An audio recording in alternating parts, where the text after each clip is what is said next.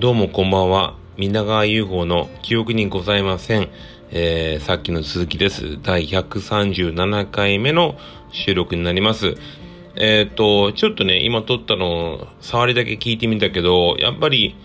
普段やってるところとちょっとその Wi-Fi のつながり具合だったり、あのいつもセッティングしてるその音の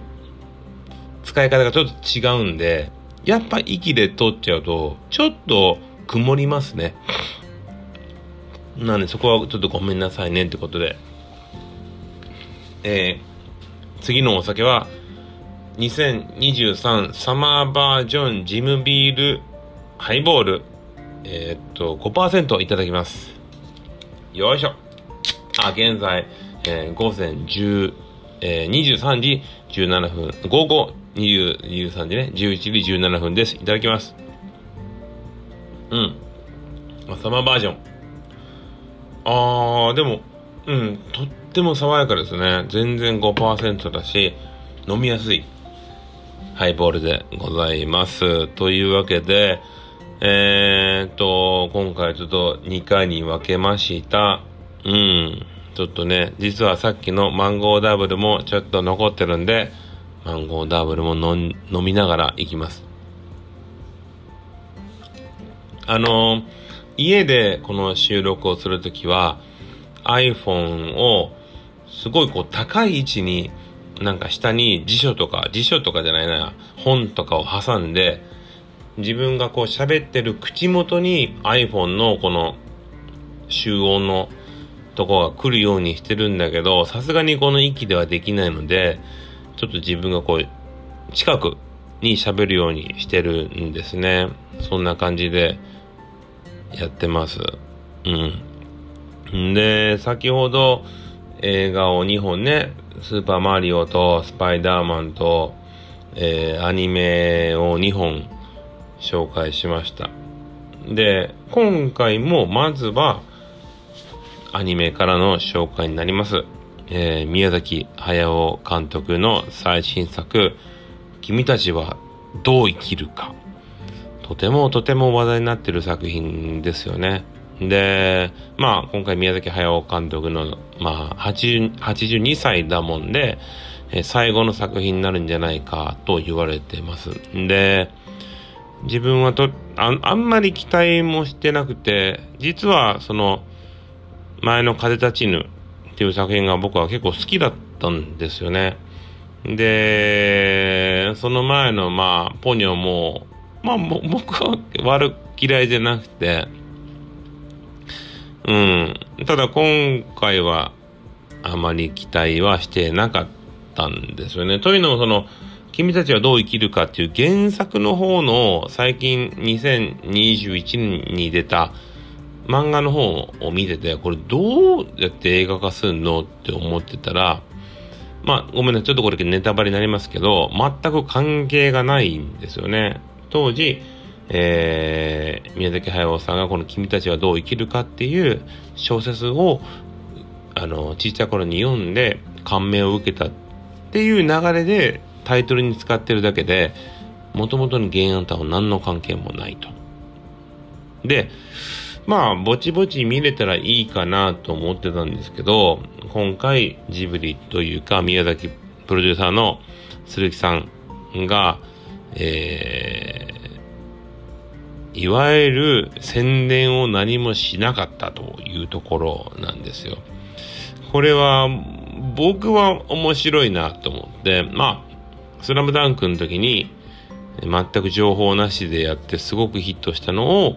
まあ実際に鈴木さんがいいなと思って、ね、公言してるんだけど真似てやったってことなんですけど、今回本当ポスターしか分かってない。原作は分かってるけど原作結局関係なかったから、ポスターだけだと。で、事前の情報でキムタクと菅田将暉さんとあいみょんと、えー、米津玄師が出てるんじゃないかっていう情報がある中で、自分はこれは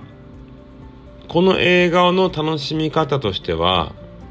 公開日しちがつのじゅうよっかの公開日のいわゆるいっぽんめ、朝一のやつを見ないと全くのまっさらで見ることはできないなと。実際に自分がだからはちじはんの上映会を見て、映画が終わったじゅういちじ頃にもうスマホ開いたら全部の情報が流れてたんですよね。だから本当に誰が出るのか、どんな人、どんな映画なのかって何にも分からずに見るには、あの朝一のいっぽんめしかなかったの。僕も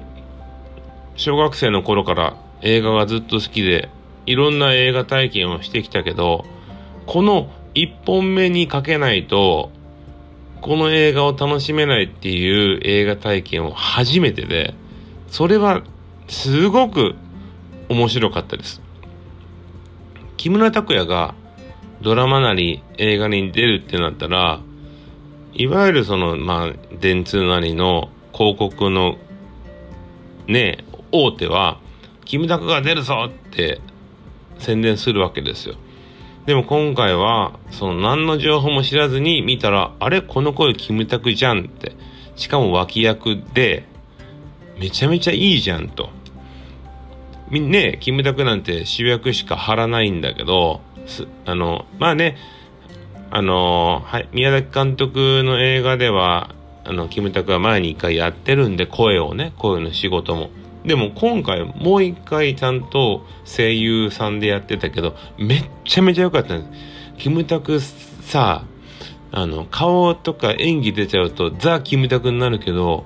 この声の演技で聞くとめちゃめちゃうまいじゃんと、ちょっともう惚れ惚れしましたね。それぐらい脇役をやれるキムタクの才能ってのを僕はすごく評価したいなと思いました。でと作品の内容に関しては、ちょっと酒飲む。自分は賛否で言うと申し訳ないけど非よりですね。うん、あのー、これは万人受けはしない。特にそのジブリ映画っていうのを楽しみに見に来てた子供たちはハテナだろうと思うんだけど、ただこの前ちょうど金曜のロードショーでナウシカやってて、ナウシカだってあれ子供向けでも全然ないんですよね。なんなら風立ちぬもそうじゃなかったんだけど、だから僕は自分の子供たちにはまだこの映画見せてないんだけど、子供たちがこれを見てどう思うのかっていうのを、君たちはどう思うのかっていうのを感じましたね。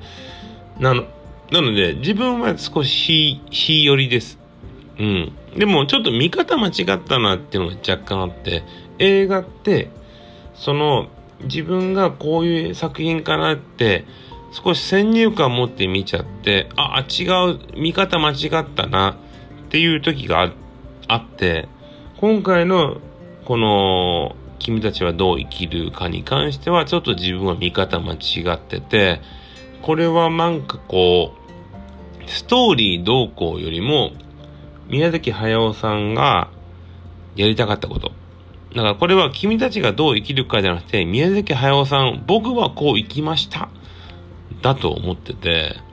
彼がはちじゅうにさいにしてちょっとこうまあ遺作というか死ぬ前にやっときたいなっていうことをななねんかんかけてやったのかなとも思うし、逆に言うと僕ははちじゅうにさいの宮崎駿さんはまだ撮るんじゃないのかなとも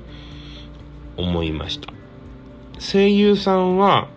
あのー、誰が出てるのかっていうのはちょっとキムタク以外は言いませんけど、みんなうまかったですね。僕は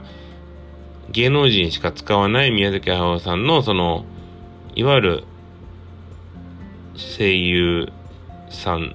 というかその姿勢、ちゃんとプロの声優さんを使わないっていう姿勢はとても僕は好きで、前作の風立ちぬで安野さんを使ったのも僕はいいなと思ってました。この流れでもう一本映画を紹介します、えー、今日公開のミッションインパッシブルデッドレクニングパートワンです。見ました。朝一から見ました。えー、っとねミッションインポッシブルの話で言うとえー、っと自分はですね高校にねん生の時ですね、せんきゅうひゃくきゅうじゅうななねんに当時初めて付き合った彼女と行きましたよ、ミッションインポッシブルを。それがあの例の上から宙吊りになってねえ、なんか宝物を盗むみたいなあれを見たのが、だからあれがじゅうななさいとかじゅうろくさいなので、もうほぼほぼさんじゅうねんとかね、にじゅうなな、はちねんまえの話なんです。で、ミッションインパッシブルの話をすると、いちがあって、にがめちゃめちゃ面白くて、さんでちょっとこけるんですよ。さんがね面白くないんです、あんまり。でよんがねあんまり話題にならずにって中で、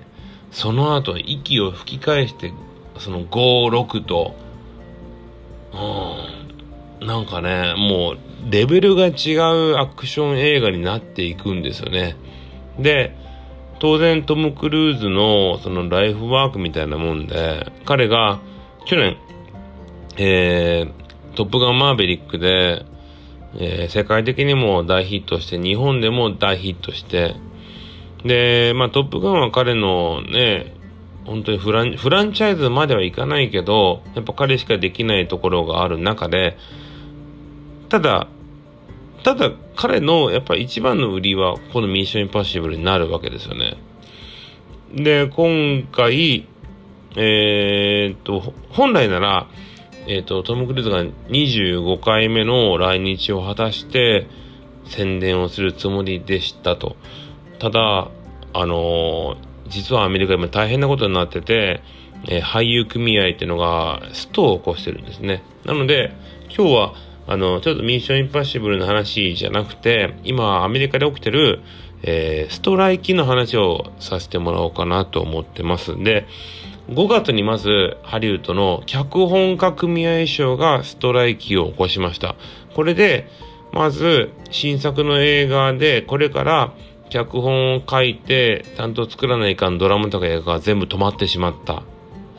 で、えっと、じゅうねんぐらい前にこれがあったんですよね。で、えっと、脚本ができないんで映画、ドラマがストップしちゃうと。プラス、えー、しちがつに入って今度は、えっと、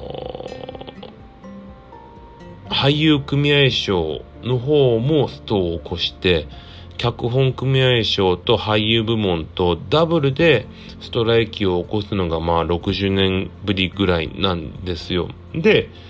これをやっちゃうと俳優、そのハリウッドの組合に入っている俳優さんたちは、えー、いわゆる俳優業というか仕事をしちゃダメになるんで、なので、トム・クルーズは日本に来れなくなっちゃったんですね。あ、それは同じように夏に公開のバービーって映画があって、それのスタッフ俳優陣も誰も来れなくなったと。だから世界的なそのねえあのプロモーションが全くできないんですよね。でこれ何が起きてるのかっていうのを簡単に言うと、要はあのそれこそ今言ったトム・クルーズとかトム・ハンクスとかブラッド・ピートとかお金もらってる人って結構一握りで、ハリウッドの俳優陣なり脚本家さんなりは意外に細々とやってるんですよね。で、まあそれはまあ過去から変わってないことなんだけど、何が大きく変わってきてるかっていうと、今ハリウッドはその劇場映画じゃなくて、まあ、ネットフリックスだったり、えー、ディズニープラスだったり、配信に、その携帯を変えてきてるわけですよ。で、それがなんで問題なのかっつったら、今まで映画を公開してました。で、その映画が ディーブイディー になったり、それこそアメリカもそうなんだけど、日本でもテレビとかで放映されるじゃないですか。だでそれって出てる俳優さんは ディーブイディー になって ディーブイディー が売れるほど、テレビで再放送があるほど、そこでまたお金が入ってくるんですよ。でもこれネットフリックスとかの配信系って当然 ディーブイディー とかのディスク化はされないし、テレビでも放映されないから、その二次利益みたいなのが全くない。これが問題で、しかも劇場公開映画の場合は売り上げがどうこうで何円以上何億以上こう儲けたら、出てる役者さんにもパーセンテージでギャラが出てたんだけど、配信に関してはその何万再生とかそこら辺が実はオープンにされてなくて、どんだけ再生されてもどんだけ人気があっても出てる役者さんに全くそのペイされないんですよね。そこを問題視してるのと、もう一点は脚本家組合賞の件も含めて、今、まあ、チャット ジーピーティー って言ってね、 エーアイ に脚本書かせたり、 エーアイ でそれこそその主役級じゃない人のエキストラとかは エーアイ の シージー で賄おうとしてるから、そうなってくると食えないんですよね。プラスプラスね、例えばネットフリックスのドラマシリーズがありました。でえっと今からドラマを作ります。いちわを例えば エービーシーディー ってよにんの人にいちわを書いてって言ったら、今まではそのよにんにいちわめの脚本を書いてもらって、どれがいいかっていう審査をして、でそのよにんには脚本を書いてくれた分のペイがあったわけよ。でも今このネットフリックスとかディズニープラスでは、そういう脚本ももうあんた A って人だけに書かせてそれでいきますようになっちゃってて、そのオーディション的な割合がないわけ。ちょっと説明難しいけど、今まではいろんな人にそういう企業のチャンスがあったんだけど、今はそこのその脚本をいっぱいいろんな人に書かせて選ぶっていうのがもったいないから、もう決めつけて書かせてるわけよね。だから脚本家さんも今までは自分が書いた脚本が選ばれなくともそこの選定にあるだけでお金もらえてたんだけど、今は選ばれた人しかお金がもらえないっていうところで、ハリウッドはとても今苦しい状況にあるんです。そんな中でトム・クルーズが今回作ったデッド・レコニングっていう作品は、これは脚本あえっとそのいわゆる配信とは真逆、映画館で見るから面白いっていうスペクタクルあふれる作品にしてるわけですよ。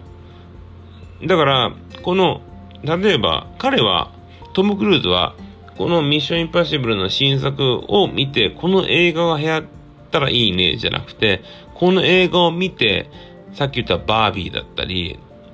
インディ・ジョーンズだったり、これから公開されるオッペンハイマー、まだ日本は公開決まってません、すごい映画なんだけど、そういう映画も劇場で見に行きましょうよって。自分の映画だけじゃなくて他の映画もちゃんと劇場で見ましょうよっていう、少し沈みかけつつあるハリウッドを、僕が還暦すぎたトム・クルーズ僕が支えますよっていうその男気、それも含めて本当に最高でしたね。これはもう僕がさっき言ったスパイダーマンとかマリオとかをちょっと時間空けてみましたとか言うたけど、このミッションインパッシブルに関しては早めに見た方がいいと思います。うん。熱くなっちゃってね。で、今日はもう一本、映画じゃないんですけど、えっと、さっきのだいいち部で話しましたドラマの話、えー、ティービーエス 日曜日日曜劇場のVIVANT、えー、主演、えー、堺雅人、えー、共演に阿部寛さん、えー、二階堂ふみちゃん、役所広司、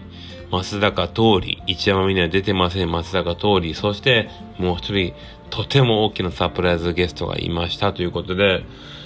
えっと、いちわはね、きゅうじゅっぷんでしたね。で、これは、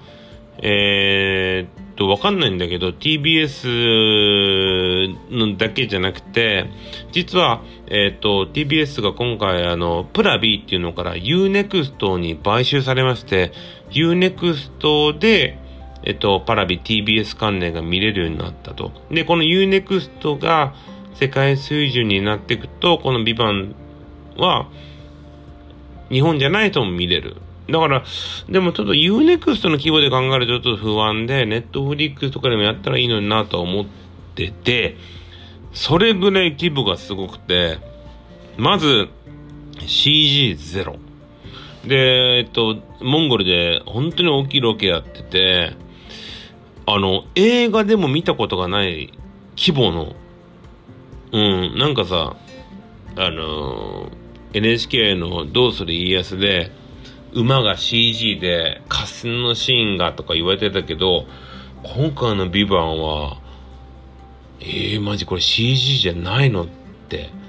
いうぐらいびっくりする。本当にちょっと ティービーエス の力の入れ方の凄さにびっくりしましたよ。うん。で、これまだその役所広司さんとかがどう関わってくるかがよくわからなくて、何人なんだって話もあって、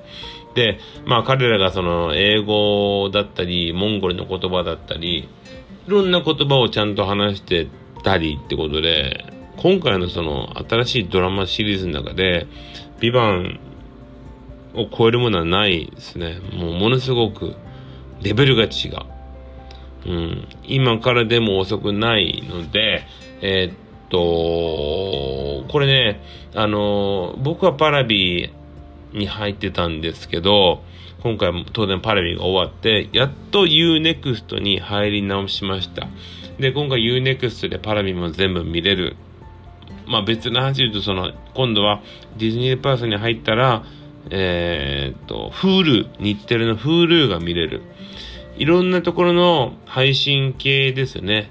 だからネットフリックス、ディズニープラス、 ユーネクスト、 このさんぼんが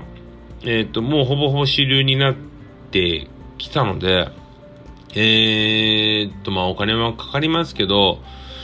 ちょっと自分が見たいものをちゃんと厳選して、えー、っと配信サイトはやっぱさすがにユーロじゃないとね、 TVer では自分はちょっとこう シーエム 的なのが腹が立ってるので、まあ見極めつつ、まあネットフリックスはもう絶対外せないとは思うんだけど、えっと、自分は今 ユーネクスト すごく楽しんでるんで、ね、それも含めて、ちょっと今回は映画、ドラマ盛りだくさんで見ております。というわけで、えっとね、これぐらいかな。今じゅういちじよんじゅっぷん。えっと、今日はじゅうにじまえに寝たいと思います。では皆さん、おやすみなさい。